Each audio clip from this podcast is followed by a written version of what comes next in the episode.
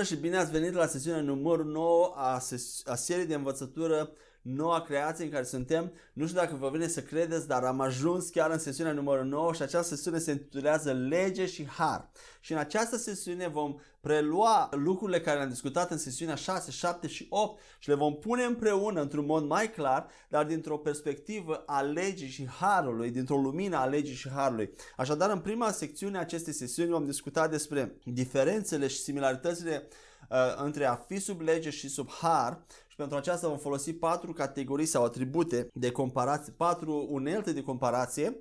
Apoi vom discuta despre de ce noua creație nu mai este sub lege, cu ce drept, ce drept are noua creație în Hristos să nu mai fie sub lege, ci sub har. Apoi vom continua cu discutarea, cu studierea problemei motivației, motivațiile, posibile motivații ale credinciosului în procesul de sfințire sub har care sunt motivațiile greșite și care este motivația corectă. Așadar, dacă sunteți gata, haideți să discutăm, să comparăm ce înseamnă să fii sub lege și ce înseamnă să fii sub har. Sub lege, și vom folosi aceste patru atribute. Aceste patru atribute sau categorii de comparație sunt așteptări, așteptările pe care Dumnezeu le avea de la oameni sub lege și sub har, mijloace de împlinire a celor așteptări, apoi motivațiile de împlinire a celor așteptări și a, a patra categorie este absolvire. Ce se întâmplă când oamenii nu împlineau acele așteptări nu, sau încalcă legea lui Dumnezeu? Cum sunt ei absolviți? Cum sunt ei aduși din nou într-o stare de favoare cu Dumnezeu? Așadar, sub lege, așteptările lui Dumnezeu față de oameni erau împlinirea legii morale, legii lui Moise, cele 10 porunci, legea morală. Și această împlinire era, Dumnezeu aștepta ca, oameni, aștepta ca oamenii să împlinească această lege ca și o condiție ca ei să obțină împlinire în fața lui Dumnezeu, justificare. A doua categorie erau mijloacele, mijloacele prin care oamenii, poporul Israel împlin, încerca să împlinească legea lui Moise era Uh, pură abilitate umană, dar care era sabotată de natura păcătoasă din interiorul oamenilor de natura de păcat pe care o aveau. Și Pavel vorbește foarte în detaliu despre cum natura noastră păcătoasă era zădărâtă, era ațățată de lege ca să păcătească și mai mult. Deci mijlocele de împlinire ale așteptărilor lui Dumnezeu față de oameni era, uh, era abilitatea umană sabotată de natura păcătoasă din, din, din duhul oamenilor, de moartea spirituală. A treia categorie motivații. Motivați, motivațiile posibile cu care poporul Israel încercau să împlinească legea Biblia, uh, puteau fi, uh, am găsit trei, pot fi și mai multe, dar cel puțin trei. Era frica de blestem, uh, datorită lui capitolului de Autonom 28, când Dumnezeu spune că dacă vei încălca legea, te voi, vor, aceste blesteme vor urma și vor veni asupra ta. Frica de blestem, aceasta ar putea fi o posibilă motivație. A doua motivație, dragostea sau dorința de binecuvântări, de mai multe binecuvântări.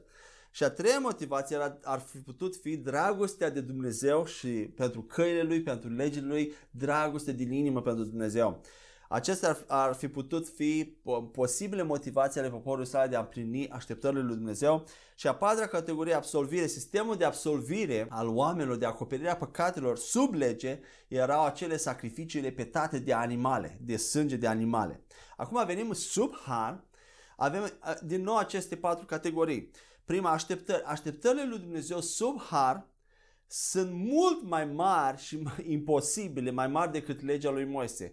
Dumnezeu așteaptă acea lege extinsă pe care Isus a extins-o în Matei 5, în predica de pe munte, unde Isus Hristos aduce legea lui Moise la nivel de inimă, la nivel de interior și spune uh, în, în fraze repetate, știu că vi s-a spus în vechime, în lege, să nu omori pe fratele tău, dar eu vă spun, dacă urăști pe fratele tău, deja ai, ai, ești un criminal, deja ai, ai, ai omorât pe fratele tău. Deci Isus ia acea lege lui Moise, acea lege morală, acea lege, acele 10 porunci le extinde, o, o face și mai mare și mai greu de, de, de împlinit, imposibil de împlinit. Deci așteptările lui Dumnezeu sub lege sunt mult mai, sub har, sunt mult mai mari decât legea lui Moise. Așteptarea ca noi să împlinim această lege imposibilă din cauza că suntem deja neprihăniți. Împlinirea acestei legi posibile este, vine ca și un rezultat, ca și un efect al neprihănirii care este în noi. În sub lege era o condiție, împlinirea legii era o condiție de a fi neprihăniți, sub har este un efect al neprihănirii pe care Dumnezeu o dă credinciosului. A doua categorie sunt mijloacele. Mijloacele de împlinire a așteptărilor lui Dumnezeu nu sunt prin a face liste de, uh, de ceea ce trebuie să fac și ce nu trebuie să fac. Să, poporul Israel avea sub lege, pe lângă cele 10 porunci, aveau tot felul de legi ceremoniale sub lege și pe lângă asta adăugase preoții și adăugase multe alte tradiții, sute de tradiții și legi uh, împovărătoare sub har. Noi nu mai trebuie să facem, nu mai trebuie să fim Uh, conștienți de aceste legi, de tradiții, de ce, ce vrea Dumnezeu să spună. Renoirea minții nu înseamnă să vedem care sunt legile lui Dumnezeu și să încercăm să le amintim și să încercăm să le implementăm în viața noastră. Renoirea minții înseamnă a, a, a înseamnă studierea și vedere, vederea a ceea ce am devenit în Hristos, care sunt privilegiile, care este moștenirea în Hristos și care este identitatea noastră în Hristos. Aceasta este renoirea minții. Mijloacele sub har de împlinire ale așteptărilor lui Dumnezeu care sunt imposibile, cum spuneam, este credința în puterea harului lui Dumnezeu care lucrează prin noi, că credința că acel har ne va influența alegerile noastre libere, ne va influența voința noastră, dorințele noastre, circumstanțele din jurul nostru înspre sfințenie, înspre sfințire prin natura neprihănită pe care ne-a dat-o în interior, în Duhul nostru. Încă o dată spun, mijloacele de împlinire ale așteptărilor lui Dumnezeu sub har sunt ca un rezultat al neprihănirii pe care le-a dat-o deja și mijloacele sunt credință în puterea harului lui Dumnezeu că acest har va lucra prin noi, va influența toate alegerile noastre libere, uh, toată voința noastră, dorințele noastre le va le va converti, le va, le va afecta astfel încât noi să curgem în sfințire fără efort, fără muncă, fără luptă, ci prin credință și odihnă. A treia categorie, motivația, sub har. Motivațiile, uh, am găsit cinci. Două de frică și trei de, de dragoste sau plăcere. Și vom vedea că patru din ele sunt greșite și una este corectă. Uh, care sunt posibile motivații? Frica de a pierde mântuirea și de a merge în iad, chiar după ce ești mântuit. Frica de blesteme, uh, apoi dragostea sau dorința de binecuvântări, dorința de putere sau de mai multă ungere, mai multă putere a Duhului Sfânt de a face miracol, de a, de a binecuvânta oamenii. Și ultima motivație, care este cea corectă, este dragostea de Dumnezeu și de căile Lui, de legile Lui, și a patra categorie sub har, acea absolvire, nu mai este prin sacrificii repetate de animale, ci este un singur, o singură jerfă dată odată pentru totdeauna, pentru toate păcatele omenirii, toate păcatele trecute, prezente și viitoare, pentru toate timpurile și acesta, această jertfă este jertfa lui Isus Hristos. Deci vedeți aceste patru categorii, așteptări, mijloace, motivații și absolvire. Și prin, prin, cu aceste categorii putem compara ce înseamnă să fii sub lege, ce înseamnă să fii sub har. Acum, haideți să vedem ce drept are noua creație să nu mai fie sub lege. Cu ce drept? De, de ce anume noua creație în Hristos nu mai este sub lege? Haideți să citim Roman 7 cu 1 la 4 ca să primim lumină acest, în aceast, la această întrebare. Pavel spune așa, Oare nu știți, fraților, că eu le vorbesc unora care cunosc legea, că legea domnește peste un om atâta timp cât trăiește el. O femeie măritată este legată prin lege de soțul ei atâta timp cât acesta trăiește. Însă dacă soțul ei moare, ea este dezlegată de lege în ce privește legătura cu soțul ei.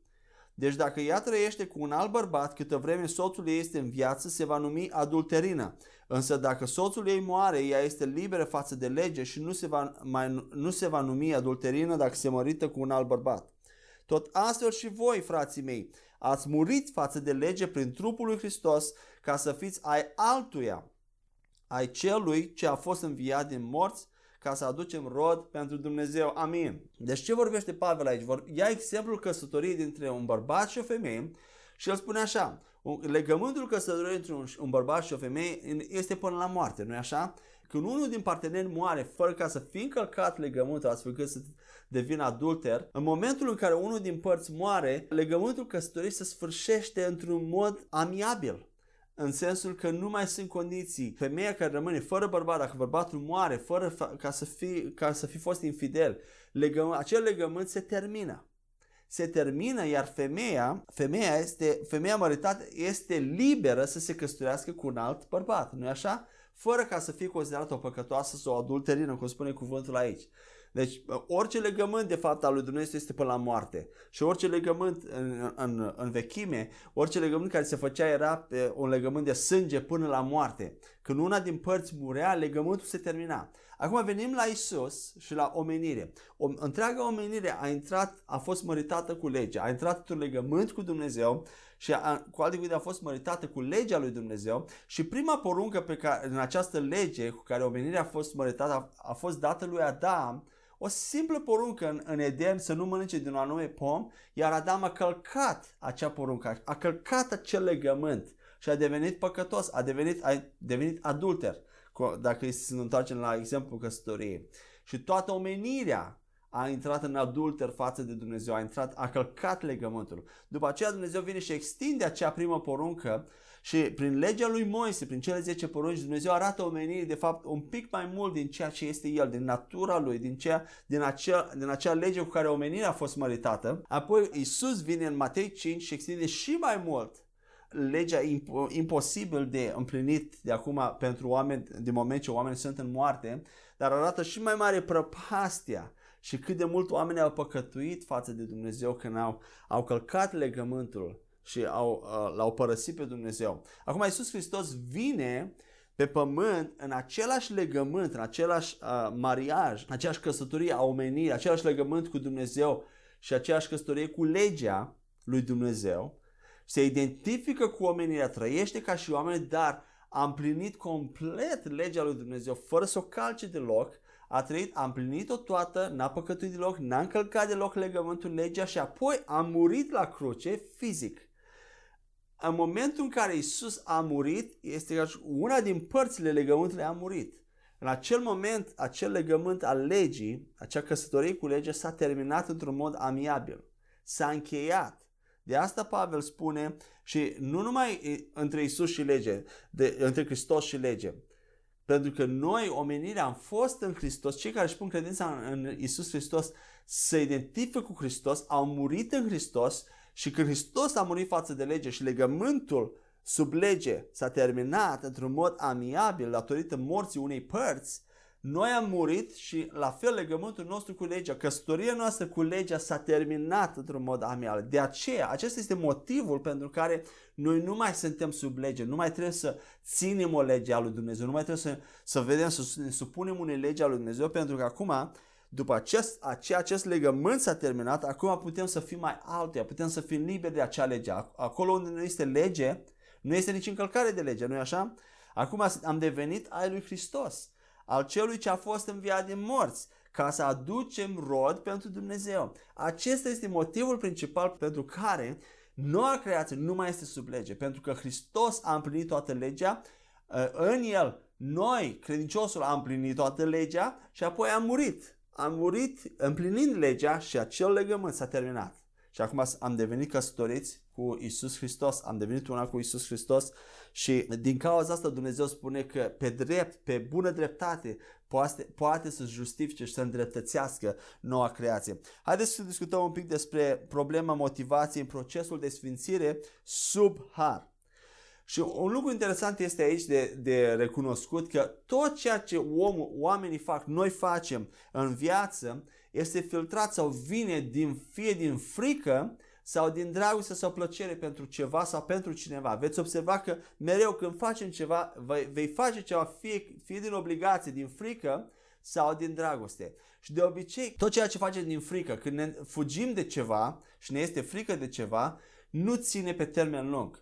Ca acele lucruri sau acele persoane care le facem din dragoste spre care, spre care mergem, spre care alergăm. De obicei, oamenii vor fi atrași și totdeauna vor gravita în jurul acelor lucruri care, care le plac, care, care le iubesc, nu așa? Atunci când o persoană uh, este atrasă de ceva, aleargă spre ceva care îi place, ceva care îi iubește, această dragoste, aceasta ține pe termen lung. Dar când fugi de ceva, de obicei nu ține. Ține pentru o vreme, dar când ești amenințat, când ești constrâns, ține pentru o vreme, dar nu pe termen lung. Și aici vreau să vorbesc despre patru motivații greșite, două de frică și două de dragoste pentru a umbla în sfințire, care nu sunt motivații corecte din punct de vedere biblic. Prima, motiv, prima motivație greșită, cum spuneam, este frica de a pierde mântuirea și de a merge în iad chiar după ce ai fost mântuit. și am discutat despre asta în detaliu în sesiunile 7 și 8 și vedeam acolo că a primi, când primești darul gratuit și etern al necondamnării, al justificării, al îndreptățirii, care este pentru totdeauna, când primești în Duhul tău acea siguranță a mântuirii, acest, această primire, acest dar, această libertate de condamnare pentru totdeauna este de fapt unul dintre cele mai mari secrete ale sfințirii pe care diavolul încearcă să le țină ascunse de copilul lui Dumnezeu. Darul și libertatea, libertatea de condamnare va, va produce în tine și în mine, în noi, uh, sfințire naturală ca și rezultat. Și vedem în, uh, în Ioan 8 cu 10 la 12 când acea femeie prea curvă este prinsă în curvie și preoții o aduc să o, o omoare cu pietre, Iisus în Ioan 8 cu 10 la 12 vedem că la sfârșit el îi oferă acestei femei întâi darul liberta- libertății de condamnare, iar apoi îi spune du-te și nu mai păcătui. Nu îi spune întâi du-te și nu mai păcătui și eu nu te voi condamna, ci spune femeie, nu, nici eu nu te condamn, du-te și nu mai păcătui. Libertatea, acest dar al libertății de condamnare va produce în noi sfințirea de păcat. Aș vrea să vă dau un exemplu unui circ. La, la un circ știm că sunt tot felul de acrobați care fac tot felul de acrobații pe fire, pe fire subțiri, la înălțime foarte mare. Și când aceștia se antrenează sau se pregătesc pentru spectacole de circ, pentru care din acești acrobați credeți că va fi mai ușor și care din acești acrobați vor face spectacole mai frumoase și vor încerca lucruri mult mai noi?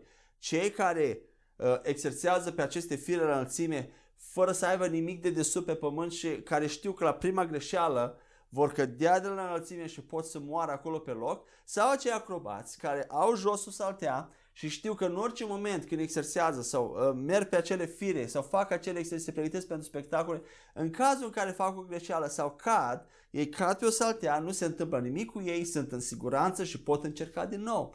Care din ei va încerca mai multe lucruri, va fi mai atent, va fi mai liber, să poată să încerce să, să facă uh, exerciții și mai frumoase? Cel care are josul saltea. În același fel, când, când ne gândim la mântuire și la sfințire, cu mult mai mult vei umbla în sfințire atunci când știi că mântuirea ta este sigură. Atunci când știi că ești îndreptățit pentru totdeauna și aceasta este sigură, nu depinde de faptele tale după mântuire, atunci cu mult mai mult vei putea să slujești pe Dumnezeu, să trăiești în sfințire din dragoste pentru El. Viața noastră acum ca și credincioși, vorbesc despre credincioși în Hristos, viața noastră este ca o, o foaie de hârtie albă pe care de fiecare dată când un păcat încearcă să, să fie scris acolo, este automat șters de sângele lui Hristos. Unii oameni, vorbeam, spune că atunci când suntem în lumină, umblăm în lumină, sângele lui Iisus Hristos ne curățește în mod continuu de orice păcat. Și nu se termină niciodată și acea curățenie nu depinde de nimic de nicio faptă, de nici de mărturisirea noastră de păcate, nu depinde ca acele păcate să fie șterse. Ele pur și simplu sunt șterse, au fost șterse odată pentru totdeauna păcatele trecute, prezente și viitoare. Și Dumnezeu vrea ca noi să fim sfinți din dragoste pentru El și nu din frica de iad.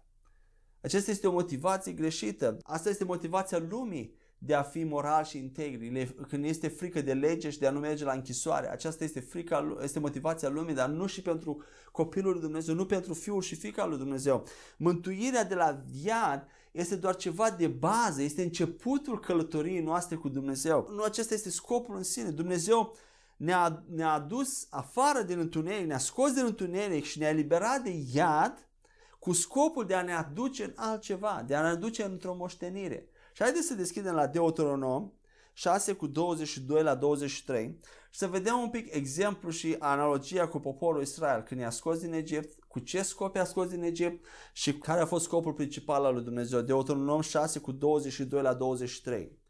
Spune așa, făcând înaintea ochilor voștri, noștri semne, minuni mari și dezastre împotriva Egiptului, împotriva lui Faraon și a întregii lui case, el ne-a scos de acolo ca să ne ducă în țara pe care a promis-o prin jurământ strămoșilor noștri. Deci vedem că scopul lui Dumnezeu, uh, uh, motivul, focusul lui Dumnezeu a fost ca poporul Israel, în, în, în a scoate pe poporul Israel din Egipt, a fost ca să-i ducă în altceva, ca să-i ducă într-o altă țară.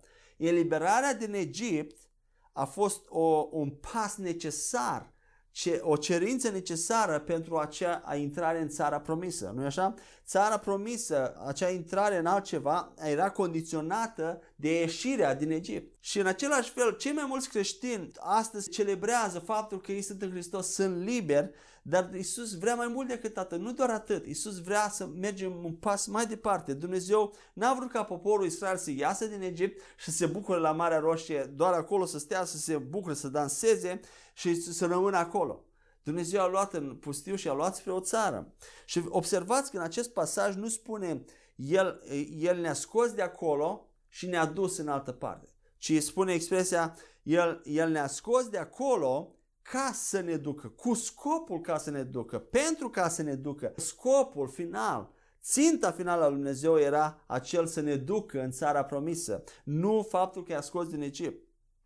Scopul final era să le dea lor țara, să le dea țara promisă. Și acum, cei mai mulți creștini, exact ca și poporul Israel, sunt doar afară, doar afară din robia păcatului și stau acolo, rămân acolo. Și problema cu această situație este că atunci când ești doar afară, doar ai fost eliberat și să rămâi acolo, tot ceea ce, din ce te-a scăpat Dumnezeu, din viața de păcat, din lume, de unde erai, Dumnezeu te-a scăpat, dar toate acele lucruri, pentru că tu ai, doar ai rămas acolo și n-ai mai avansat, nu te-ai mișcat, n-ai, n-ai mers spre uh, moștenirea lui Dumnezeu, pentru că ai rămas doar acolo, toate lucrurile din care te-a scăpat Dumnezeu, lumea din care ai venit, încă te atrag încă te trag înspre să te întorci înapoi. Și vedem asta la poporul Israel. Iar poporul Israel a fost ispitit din nou și din nou de multe ori și erau aproape gata mereu să se întoarcă din nou în Egipt, la usturoi, la carnea lor, de câteva ori, atunci când nu vedeau nimic, vedeau doar deșert și doar probleme și doar dificultăți. De multe ori a spus lui Moise, vrem să întoarcem din nou, din nou la usturoiul și la carnea noastră din Egipt.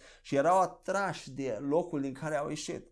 La fel creștinii suntem atrași de locul în care ieșim pentru că nu suntem satisfăcuți, nu am gustat din moștenirea pe care Dumnezeu o are pentru noi ca și credincioși. Și aceasta este scopul acestei serii, să descoperim un pic mai mult ceea ce Dumnezeu ne-a dat. Deci Egiptul încă avea, încă oamenii au tras de Egipt uh, pentru că nu au gustat Canaanul și țara promisă. Care este acum țara promisă pentru creștini? Care este Canaanul pe creștini? Este un loc pe pământ sau este locul din viața viitoare, din noul cer și noul pământ? Ce credeți? Gândiți-vă un pic ce, ce era în Canaan, în Canaanul poporului Israel.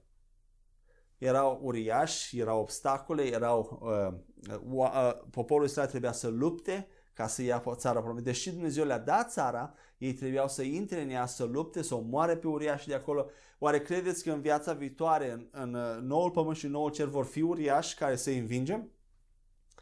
Desigur că nu. Acolo va fi totul perfect, va fi în prezența lui Dumnezeu. Uriașii sunt aici pe pământ. Obstacolele sunt aici pe pământ. Lupta credinței este aici pe pământ. Așadar, țara Canaan, țara promisă pentru credincios, nu este cerul și raiul, ci este, este un loc pe pământ aici, este un loc spiritual aici pe pământ.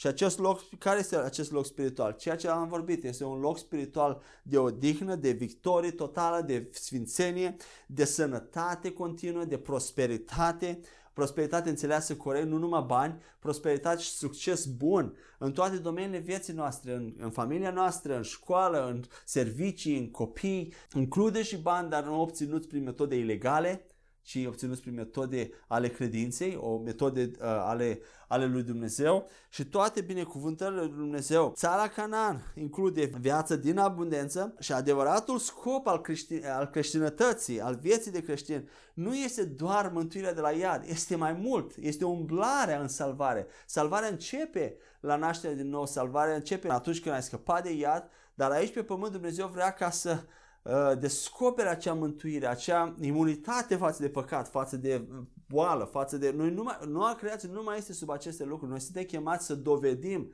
voia bună, acceptabilă și perfectă a lui Dumnezeu prin renoirea minții. În fiecare zi Dumnezeu așteaptă ca noi să fim această binecuvântare, să fim o inspirație, să dovedim, să arătăm lumii cât de bun este El și ce înseamnă salvarea din păcat. Salvarea din păcat înseamnă că trăiești chiar aici în prezența păcatului și în prezența efectelor păcatului care sunt boală, blestem, uh, sărăcie, în prezența efectelor păcatului tu ești salvat, tu ești, tu ești tu umbli în salvare, tu umbli în ești liber de aceste lucruri, tu nu mai ești sub aceste lucruri. Nu este asta extraordinar? Și toate acestea numai prin lupta credinței. Același lucru a cerut și poporul Israel, lui Iosua și Caleb și la ceilalți 10 scoade. Credință. Credință că Dumnezeu le-a dat țara și chiar dacă ei luptă, lupta era lupta credinței. La fel cum este lupta noastră. A doua motivație greșită este uh, frica de blestem. Și aceasta, ca să explic mai mult, este frica de a nu fi binecuvântat sau de a pierde binecuvântările lui Dumnezeu dacă nu suntem sfinți destul sau noi facem pe placul lui Dumnezeu destul. Aceasta este o motivație, uh, a doua motivație greșită, să, să umbli în sfințire, să încerci să te sfințești doar ca să fi, nu pierzi binecuvântările, să nu fii blest, să nu umbli în blestem. Sub lege, această motivație a fricii de blestem era o motivație justificată. Datorită capitolului 28 din Deuteronom, unde, unde Dumnezeu arată condițiile pentru binecuvântare și ce se întâmpla dacă oamenii nu împlineau condițiile legii, nu împlineau legea, erau blestemați. Așadar, poporul Israel experimentau cu adevărat blestem dacă nu împlineau legea, dacă nu împlineau condițiile lui Dumnezeu. Acesta era valabil sub legea. Dar sub har, după cum puteți să vă dați seama, acest lucru nu mai este adevărat. Deloc adevărat credinciosul în Hristos niciodată nu va putea experimenta blestem din cauza că n-a fost sfânt din destul. Binecuvântarea noii creații nu depinde de sfințenia noii creații deloc. Punct. Binecuvântarea ta ca și credincios nu depinde de câte multe fapte de sfințire faci pe acest pământ deloc ci depinde doar de sfințenia lui Isus Hristos. Tu ești în Hristos, Hristos este în tine. Tu nu mai existi, tu trăiești, dar Hristos trăiește în tine. Deci binecuvântarea ta ca și nouă creație depinde numai de sfințenia lui Isus Hristos, care este perfectă, cu toții știm. Este perfectă. Galaten 3 cu 13 spune așa, Hristos ne-a răscumpărat de sub blestemul legii. Devenim blestem pentru noi că ce este scris, blestemat este oricine i-a târnat pe lemn. Hristos ne-a, ne-a, ne-a răscumpărat de sub blestemul legii. Care era blestemul legii? Cel descris în Deuteronom 28. Și răscumpărarea de sub blestemul legii înseamnă că Isus Hristos a plătit întreaga penalitate pentru orice încălcare de lege, a plătit-o pentru noi și în noi. Hristos ne-a eliberat de toate blestemele legii, acele, acele lucruri care Dumnezeu spunea, dacă nu faci asta, te voi blestema în felul următor, așa și așa. Și dacă citim în Deuteronom 28, vedem toate blestemele. Dar Isus Hristos ne-a eliberat prin moartea Lui de acele blesteme. Noi nu mai, nu mai putem să experimentăm, să experimentăm acele blesteme. Matei 5 cu 17 la 18 spune așa. Haideți să citim împreună. Să nu credeți că am venit să anulez legea, spune Isus, sau profeții. Nu am venit să anulez, ci să împlinesc. Căci adevărat vă spun, atâta vreme cât nu vor trece cerul și pământul, nici măcar o iotă sau o parte a vreunei litere nu va fi înlăturată din lege, înainte să se întâmple toate lucrurile. Vedeți că Isus Hristos nu doar ne-a răscumpărat din blestemul lege, dar El a și împlinit întreaga lege. To- toate condițiile din Deuteronom 28 și nu numai, toate condițiile din Matei 5. Pentru noi și în noi. Noi avem drept numai la binecuvântări. Numai la binecuvântări din Deuteronom 28 și nu numai, fără ca să facem ceva bun sau rău. Chiar și atunci când păcătuim. Noi avem drept la acele binecuvântări, numai la binecuvântări, pentru că condițiile au fost împlinite în Hristos. Dreptul nostru la acele binecuvântări este Hristos. 2 Corinteni 1 cu 20. Toate promisiunile lui Dumnezeu în el sunt da și amin.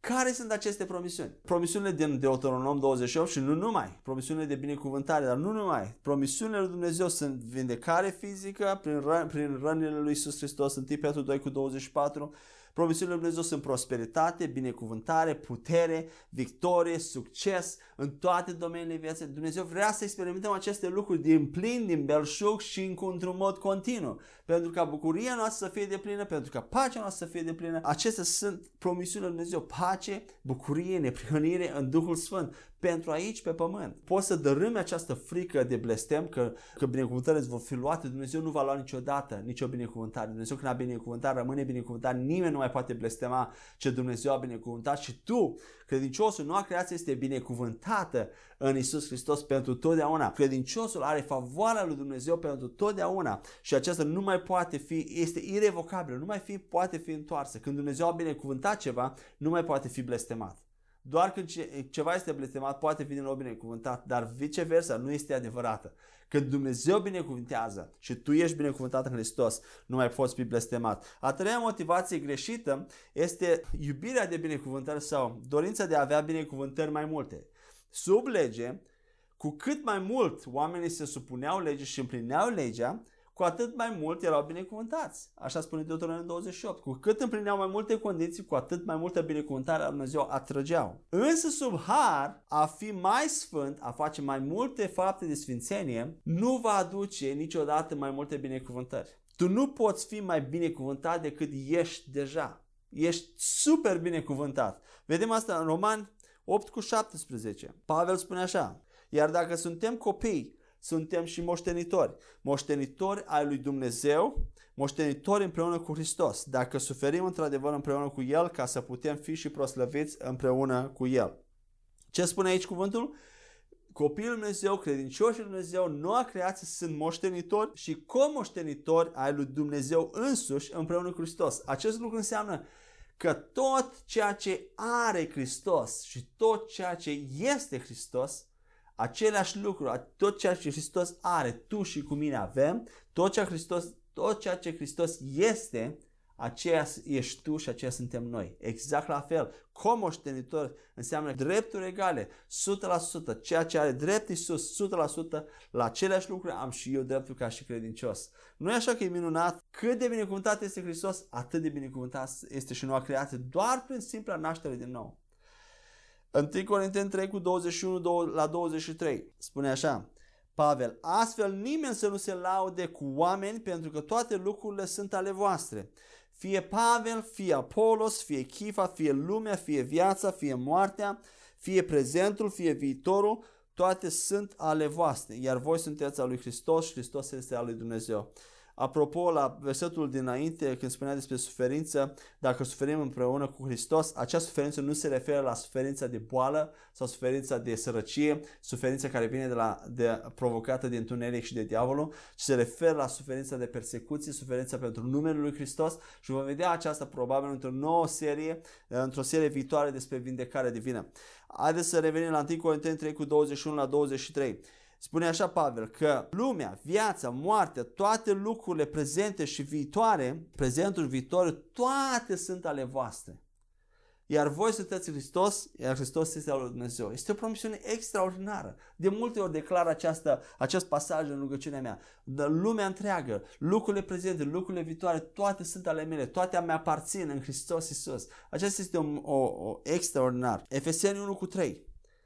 Tot despre binecuvântarea lui Dumnezeu. Binecuvântat să fie Dumnezeu și Tatăl Domnului nostru Isus Hristos, care ne-a binecuvântat cu orice fel de binecuvântare duhovnicească în locurile cerești în Hristos. Orice fel de binecuvântare duhovnicească și vom vedea mai târziu tot în această serie că aceste binecuvântări spirituale duhovnicești includ și binecuvântările fizice, binecuvântările materiale. Și un ultim pasaj, 2 Petru 1 la 3, tot despre binecuvântare spune așa, Dumnezeiasca lui putere ne-a dăruit toate lucrurile necesare pentru viață și evlavie, prin cunoașterea celui ce ne-a chemat prin slava și virtutea lui. Petru spune aici, Dumnezeu, Dumnezeiasca lui putere ne-a dat toate lucrurile pentru viață, pentru a trăi, pentru viață și evlavie. Toate lucrurile. Ești binecuvântat, ai favoarea lui Dumnezeu. Deja ești, noua creație este binecuvântată, fără nicio condiție a încerca să te sfințești cu, uh, cu doar pe, pentru a obține mai multe binecuvântări este o motivație falsă. Ca, și mo- nu este o motivație pe care Dumnezeu o așteaptă și o motivație biblică. A patra motivație greșită este dragostea sau dorința uh, de mai multă putere din Duhul Sfânt, mai multă ungere, de a face semne și minuni și pare o dorință și este o dorință nobilă. Dar atunci când o folosim ca și motivație pentru a ne sfinți, atunci devine o motivație greșită. Amin? Și vedem că sub lege, în Vechiul Testament, cu cât oamenii mai mult, din nou, cu cât oamenii mai mult se supuneau legii, împlineau legea, cu atât mai multă putere și ungere atrăgeau de la Dumnezeu. Și am câteva exemple. Și aș vrea să observați acest uh, light motiv în Vechiul Testament. Mentalitatea Noului Testament era mereu Dacă, mereu era o condiție, dacă veți face asta, Dumnezeu va face, vă va binecuvânt. Dacă nu, Dumnezeu va blestema. Tot timpul, când citim în, în, în Vechiul Testament, în Noul Testament, în toată Biblia, recunoaște acest, această mentalitate care nu se mai aplică în Noul Testament. În Noul Testament nu mai sunt condiții. Condiții, toate condițiile Vechiului Testament au fost împlinite de Isus Hristos la cruce. Și aș vrea să dau un exemplu aici din 2 Cronici 7 cu 14 care foarte mulți credincioși îl citează și este, este iubesc acest pasaj și este foarte folosit la întâlniri de rugăciune, de post, care spune așa, 2 Cronici 7 cu 14. Dacă poporul peste care este chemat numele meu se va smeri, se va ruga și va căuta fața mea, dacă se va întoarce de la căile lui cele rele, atunci voi asculta din ceruri, îi voi ierta păcatele și îi voi vindeca țara. Observați aici cu condiția, dacă se va întoarce de la căile lui cerele, atunci voi asculta din ceruri, îi voi ierta păcatele și îi voi vindeca țara. Ce credeți? În nou legământ, în noua creație, este adevărat acest Se aplică acest verset pentru noi? Oare Dumnezeu are nevoie ca noi să ne sfințim întâi, ca apoi să ne asculte din ceruri, ca apoi să ne ierte păcatele, ca apoi să ne vindece țara și să ne vindece chiar și pe noi? Din lumina tot ceea ce am discutat până acum în celelalte sesiuni, oare credeți că acest pasaj se aplică în nou legământ? Nu, desigur că nu. Noi putem învăța din ceea ce s-a întâmplat în, și din Vechiul Testament și din, ace, din aceste scrieri, dar nu se mai, de aceea se numește Noul Testament. Nu, nu, nu se mai aplică pentru Noul Testament, nu se mai aplică pentru noua creație în Hristos. Pentru că noua creație nu trebuie să se întoarcă întâi la căile uh, ei rele, ca apoi Dumnezeu să ne asculte. Pe credincios Dumnezeu îl ascultă oricând, pe baza lui Hristos, fără nicio condiție. Noi nu trebuie să facem ceva să ne sfințim ca apoi Dumnezeu să ne ierte păcatele. Noi nu trebuie să facem să ne sfințim ca apoi Dumnezeu să ne vindece. Toate aceste lucruri sunt gratuite, sunt date fără condiții. Ele sunt gratuite, dar nu sunt ieftine.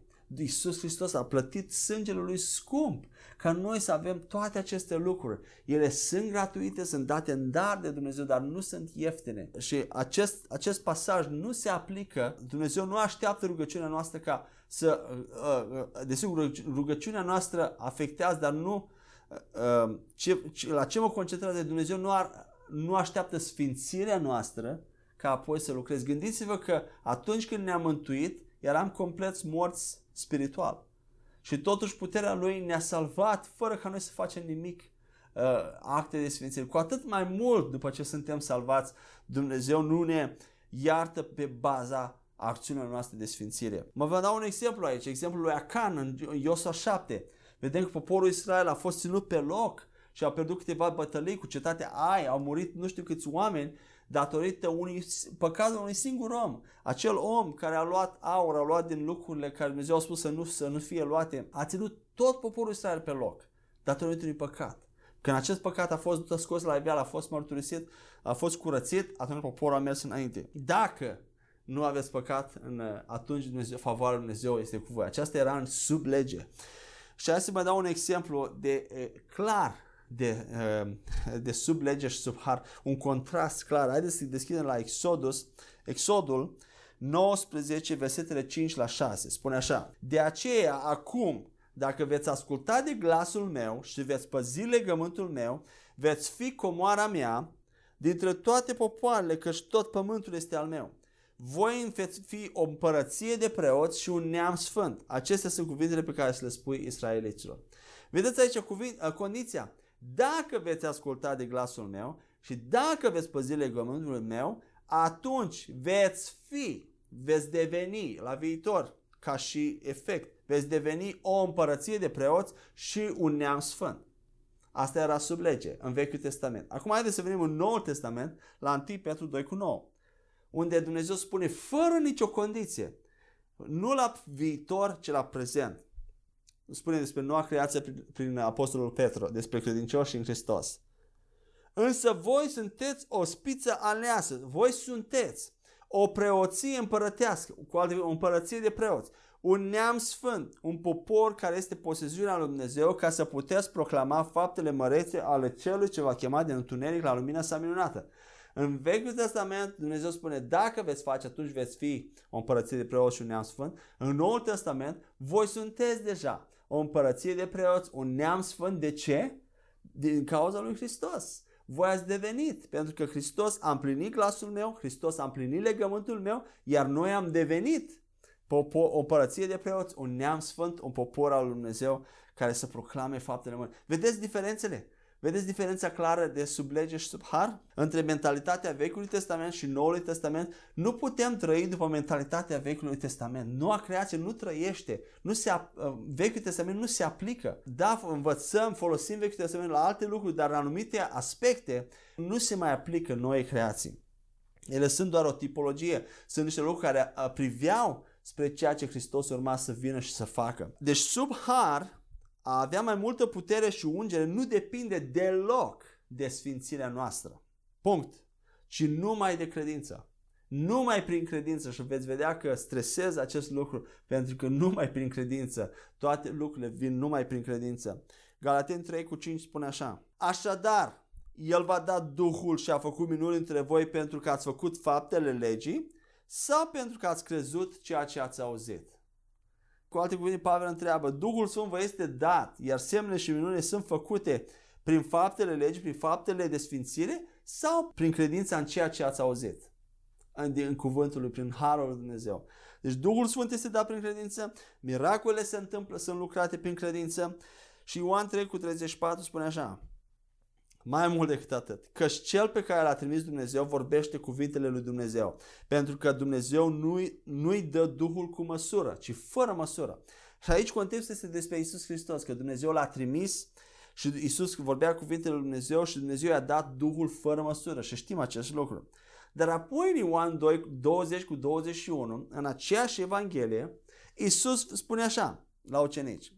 Isus le-a zis din nou, pace vouă, Așa cum m-a trimis pe mine Tatăl, așa vă trimit și eu pe voi.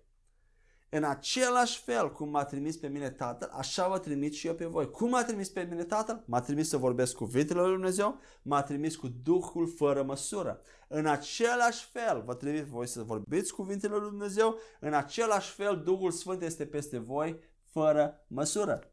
Exact în același fel cum Dumnezeu m-a trimis pe mine, cum l-a trimis pe Isus, așa ne-a trimis pe noi. Și ne-a dat Duhul Sfânt fără măsură, fără ca noi să facem ceva. Marcu 16 cu 17 la 18. Vedem cum se întâmplă semne și minunile. Semnele care vor însoți pe cei care cred sunt următoarele. Pe cine? Pe cei care cred. În numele meu vor scoate demoni, vor vorbi în limbi noi, vor lua în mâini șerpi, iar dacă vorbea ceva aducător de moarte, nu-i va vătăma deloc. De asemenea, își vor pune mâinile peste cei bolnavi, iar aceștia se vor face bine. Cum? Cine? Cei care cred. Nu cei care sfințesc, nu cei care sunt mai sfinți, mai vlavioși, cei care cred. Nu e așa că e minunat să nu ai nicio condiție, nicio... Este extraordinar, slavă lui Dumnezeu. Și încă două versete din Faptele Apostolilor 3 cu 12 și 16 când o locul de la poartă frumoasă este vindecat și mulțimea se miră. Petru ia cuvântul și spune, când a văzut Petru acest lucru, a zis poporului, bărbați israeliți, de ce vă mirați de acest lucru? Și de ce vă uitați la noi de parcă prin propria noastră putere sau evlavie l-am făcut să umble? Cu alte cuvinte, nu prin puterea noastră, nu prin evlavia noastră, nu prin sfințenia noastră l-am făcut pe omul ăsta să umble. Și 16, tot în același capitol pe baza credinței în numele Lui, a întărit numele Lui pe omul acesta pe care îl vedeți și pe care îl cunoașteți. Și credința care este prin Isus i-a dat această vindecare de plină înaintea voastră a tuturor. Doar credința în numele Lui Isus, nu sfințenia lor, nu puterea lor, nu evlavia lor, ci credința simplă în Isus Hristos. Așadar, nu ai, nevo- nu, nu ai nevoie să ai ca și motivație să mă sfințesc ca să am mai multă putere. Știu că foarte mult timp în Pentecostale și credincioși în general, ca să avem mai multă putere, să avem mai multă unge, să vedem mai multă suflet, să vedem trezire, trebuie să ne sfințim, trebuie să căutăm pe Dumnezeu, să ne rugăm, să postim. Toate aceste lucruri sunt bune, dar nu sunt metoda de a atrage puterea lui Dumnezeu. Puterea lui Dumnezeu vine doar prin credință. Amin? Deci am discutat despre patru motivații greșite de, în procesul de sfințire al credincioșilor sub har care erau frica de a pierde salvarea și de a merge în iad, frica de blestem, dragostea și iubirea de binecuvântări, uh, de mai multe binecuvântări și uh, dorința de a avea mai multă putere și ungere a Duhului Sfânt. Trecem la cincea motivație care este motivația corectă pentru procesul de sfințire și anume dragostea pentru Dumnezeu, pentru căile Lui, pentru legile Lui, pentru aproapele tău, care Biblia spune că este împlinirea întregii legi. Și vedem că în Roman 5 cu 5, vedem că dragostea aceasta a lui Dumnezeu, abilitatea de a-L iubi pe Dumnezeu și pe oamenii din jurul nostru, ne-a fost deja turnată în inimile noastre prin Duhul Sfânt. Haideți să citim Roman 5 cu 5. Iar nădejdea aceasta nu ne dezamăgește, întrucât dragostea lui Dumnezeu a fost turnată în inimile noastre prin Duhul Sfânt care ne-a fost dat. Când ne-a fost dat Duhul Sfânt? Atunci când am fost salvați, când am primit mântuirea, când am fost născuți din nou. Și vom discuta despre Duhul Sfânt probabil în detaliu într-o viitoare serie de învățătură. Și în momentul în care am primit Duhul Sfânt fără măsură, tot atunci am primit și dragostea lui Dumnezeu în noi, abilitatea de a-L iubi pe Dumnezeu, de a iubi pe oameni. A, acea abilitate de a iubi este deja în noi, în, în Duhul re, renăscut a, din noi, în a, noua creație. Haideți să vedem încă un pasaj despre motivația aceasta a dragostei. Galaten 5 cu 6. Ce spune Galaten 5 cu 6? Spune așa. Întrucât în Hristos Iisus nici circumcizia, nici necircumcizia nu au nicio valoare, ci numai credința care lucrează prin dragoste. Foarte mulți creștini cred că uh, lipsa lor de credință se datorează lipsei de dragoste, că nu pot să se roage pentru o anumită persoană, nu au destulă credință pentru că nu au destulă dragoste. Însă aș vrea să spun aici că credința poate lucra într-un mod perfect fără dragoste. Poate face minuni, poate face semne și minuni, poți să ai credință fără să ai dragoste. Și aceasta ne dovedește în 1 Corinteni 13 cu 2. Uh, Pavel spune așa, dacă am darul profeției și înțeleg toate tainele și am toată cunoașterea și dacă am toată credința, așa încât să mute munții, dar nu am dragoste, nu sunt nimic. Deci un credincios poate să aibă toată credința în Hristos în așa fel încât să mute munții și să nu aibă dragoste. Credința funcționează, dar dacă nu ai dragoste, nu valorează la nimic, nu este nimic, nu valorează nimic în ochii lui Hristos și nu este ceva pentru care tu vei primi o răsplată la sfârșit. Acest lucru ne spune și Galaten 5 cu 6, că nimic altceva nu contează înaintea lui Hristos, nici circumcizia, nici circumcizia, ci credința care lucrează prin dragoste, prin motivația dragostei. Credinciosul poate face lucruri extraordinare, mărețe prin credință și chiar fără să aibă dragoste. Însă, dacă nu sunt făcute din dragoste, ele nu contează deloc înaintea lui Hristos ca și faptele ale neprihănirii vrednice de răsplată. Și același lucru spune tot 1 Corinteni 13, uh, 1 Corinteni 13. Și aici faptele moarte sunt faptele moarte sunt fapte ale fapte ale lei, fapte ale neprihănirii, fapte spirituale ale sfințenii, dar care nu vor primi nicio răsplată. Care sunt aceste fapte moarte? Care nu contează deloc înaintea lui Hristos. Le faci, dar ori îți primești răsplată aici pe pământ, ori nu valorează deloc înaintea lui Dumnezeu. Faptele moarte sunt fapte ale neprihănirii făcute fără credință. Biblia spune, fără credință este imposibil să fim plăcuți lui Dumnezeu. Atunci când faci faptele sfințenii, ale neprinii fapte bune, dar le faci din neprihănire de sine sau din, prin eforturile tale umane, fără credință, acestea sunt fapte moarte. Dar nu numai acestea, ci și fapte făcute din credință și prin credință, dar fără dragoste. Nu vei fi, nu vei fi răspătit nici pentru acelea punct. Vei face lucruri mari ale credinței, dar dacă nu vin din dragoste și au alte motivații egoiste, aici este foarte important. În orice slujire pe care o facem, de închinare, de predicare, verificați-vă motivația. Cu ce motivații facem lucrurile care le facem pentru oameni? Le facem din dragoste sau din alte motivații? Pentru că dacă vor fi alte motivații, le vom pierde răsplata. Le vom face degeaba și în van. Nu vor putea fi răsplătite. De ce? Pentru că Dumnezeu când a dat pe Fiul Lui, l-a dat din dragoste pentru omenire. El nu a avut nicio altă motivație. Nu a avut motivație că, din cauza că se plictisea, nu a avut motivație doar ca să împărtășească cu cineva uh, sau că se simțea singur sau că era în depresie. Dumnezeu nu a avut nicio altă motivație atunci când ne-a iubit și a dat totul. Singura lui motivație a fost dragoste sinceră și onestă, dragoste copleșitoare. De aceea Dumnezeu așteaptă în schimb și este pe drept ca ce orice facem, o lucrare de slujire, sfințire, fapte de sfințire, să nu fie din constrângere, din frică, din amenințări, din dorință de binecuvântare, de afirmare, de mândrie, ci dorește din dragoste pentru El, din dragoste pentru oameni. Și este foarte importantă motivația cu care facem toate lucrurile care le facem pentru Dumnezeu. În, uh, încă un verset aici la motivația corectă, 1 Ioan 4 cu 16 la 19 spune așa. Și noi am cunoscut și am crezut dragostea pe care o are Dumnezeu în noi.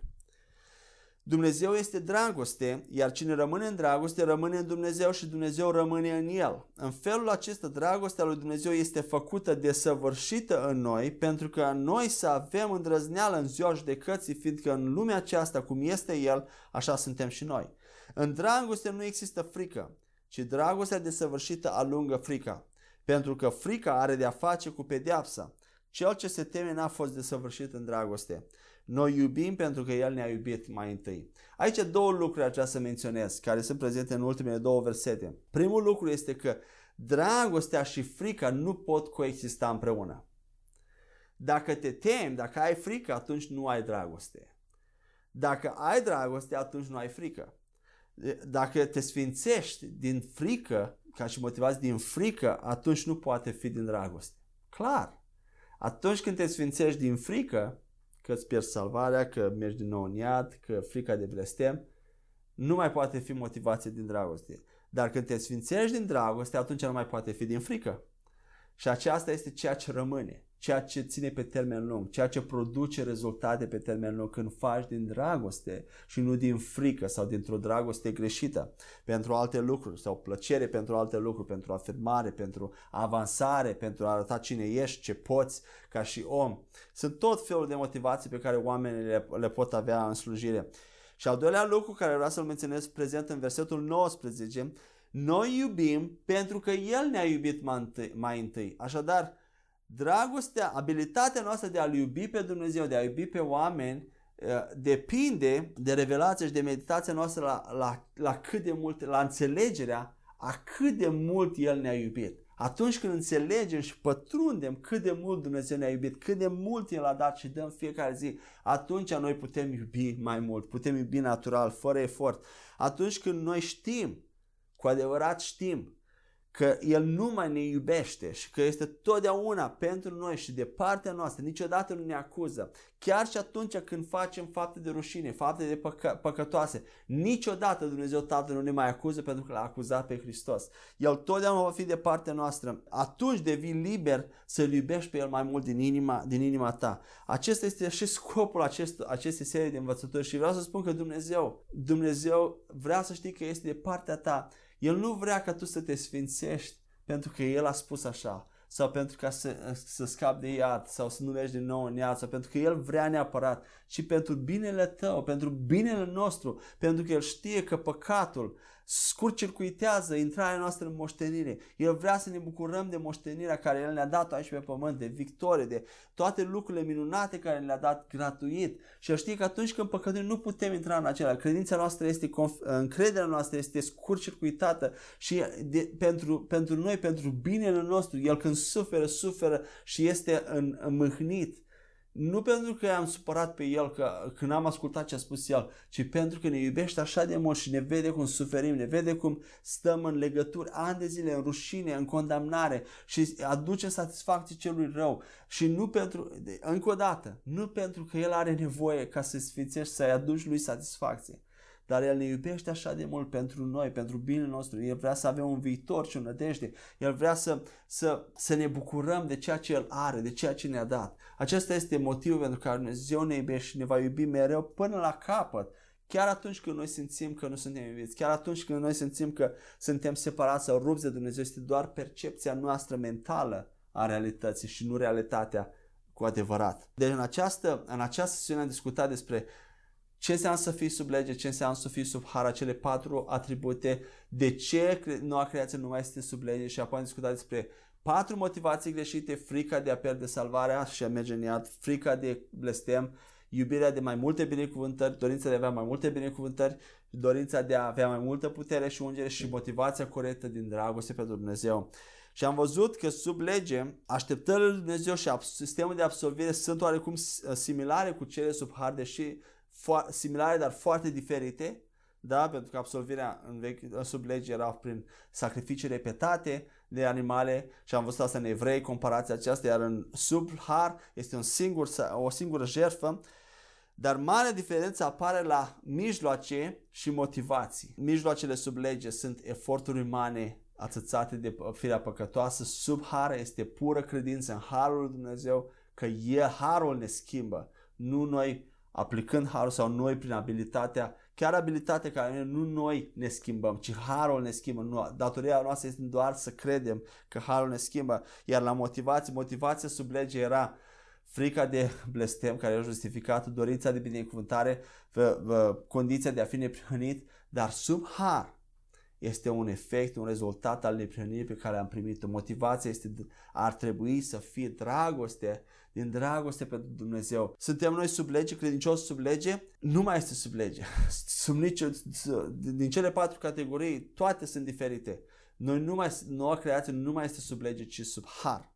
Așteptările sunt diferite, mijloacele sunt diferite, motivațiile sunt diferite și sistemul de absolvire este diferit. Suntem noi sub constrângere sau frică sau amenințări de a, de a, a ne sfinți în realitate? Nu. În realitate, în adevărul gol goluț al lui Dumnezeu este că credinciosul nu este sub nicio constrângere, sub nicio frică, sub nicio amenințare, ci doar datorită credințelor noastre greșite, gândurilor noastre greșite, întăriturilor minții noastre, lucrurilor pe care le-am învățat din lumea asta, de la diferite, din diferite locuri, diferite cărți, datorită acestor credințe greșite din, din mintea noastră, acestea pun constrângeri și amenințări și frici asupra noastră și ne țin în legături. Dar nu în adevăr, în realitate, noi, Dumnezeu nu vrea să fim sub, și nu suntem sub nicio constrângere. Amin? Și ultimele două întrebări cu care voi încheia. De ce umblăm în, de ce ne sfințim? Din dragoste pentru Dumnezeu. Pe, datorită dragostei Lui. Cum ne sfințim? Cum umblăm în sfințire? Prin har, prin credință. Prin har care vine prin credință. Amin? Haideți să încheiem aici cu două versete de memorat. Unul de la Roman 8 cu 17 și al doilea la Galaten 5 cu 6. Haideți să spunem primul verset împreună. Iar dacă suntem copii, suntem și moștenitori moștenitori ai lui Dumnezeu, moștenitori împreună cu Hristos, dacă suferim într-adevăr împreună cu El, ca să putem fi și proslăviți împreună cu El. Haideți să-L personalizăm. Iar dacă eu sunt copil, sunt și moștenitor, moștenitor al lui Dumnezeu, moștenitor împreună cu Hristos, dacă sufăr într-adevăr împreună cu El, ca să pot fi și proslăvit împreună cu El. Și Galaten 5 cu 6, întrucât în Hristos Iisus nici circumcizia, nici necircumcizia nu au nicio valoare, ci numai credința care lucrează prin dragoste. Iisus, îți mulțumim pentru jertfa și sacrificiul care le-ai dat pentru noi ca să avem această moștenire binecuvântată, această moștenire mare. Îți mulțumim, Iisus, că tu nu te-ai lăsat și n-ai renunțat și ai murit pentru noi de bunăvoie. Îți mulțumim că tu ești Domnul Domnilor și Împăratul Împăraților și Tată, te rugăm ca să ne ajuți prin Duhul Tău cel Sfânt să umblăm prin credință, să, să beneficiem în întregime de acest har mare și minunat care Tu ne l-ai dat. Tată, ajută-ne să umblăm fără efort, fără muncă, fără chinuire, să umblăm liber, cu pace, cu bucurie în acest proces de sfințire, această trăire cu Tine, dar din dragoste pentru Tine. Tată, mă rog ca chiar acum să ne copleșești cu dragostea Ta, cu, uh, chiar acum pe cei care, ne, cei care ascultă acest mesaj, Tată, mă rog ca să le arăți și le vor și cred că prin Duhul Sfânt să le arăți cât de mult Tu ne iubești. Tată, îți mulțumim că ne iubești așa de mult și Tu ești pentru noi. Tu ești de partea noastră pentru totdeauna. Îți mulțumim, Doamne. Aș vrea ca zi de zi să trăim conștienți de acest adevăr, de faptul că Tu ne iubești și astfel și noi la rândul nostru să Te iubim din toată inima noastră și tot ce facem să facem ca pentru Tine, să facem din dragoste pentru Tine. În numele Lui Iisus te rugăm și prin puterea Duhului Sfânt. Amin. Fiți binecuvântați până ne întâlnim la următoarea sesiune. Uh, mă rog ca Duhul Sfânt să mai mult să vă întărească și să vă facă acest, să aducă lumină și facă aceste lucruri să prindă viață și să fie implementate în, în trăirea noastră de zi cu zi împreună cu Dumnezeu. Dumnezeu să ne ajute la aceasta în numele Lui Iisus. Amin.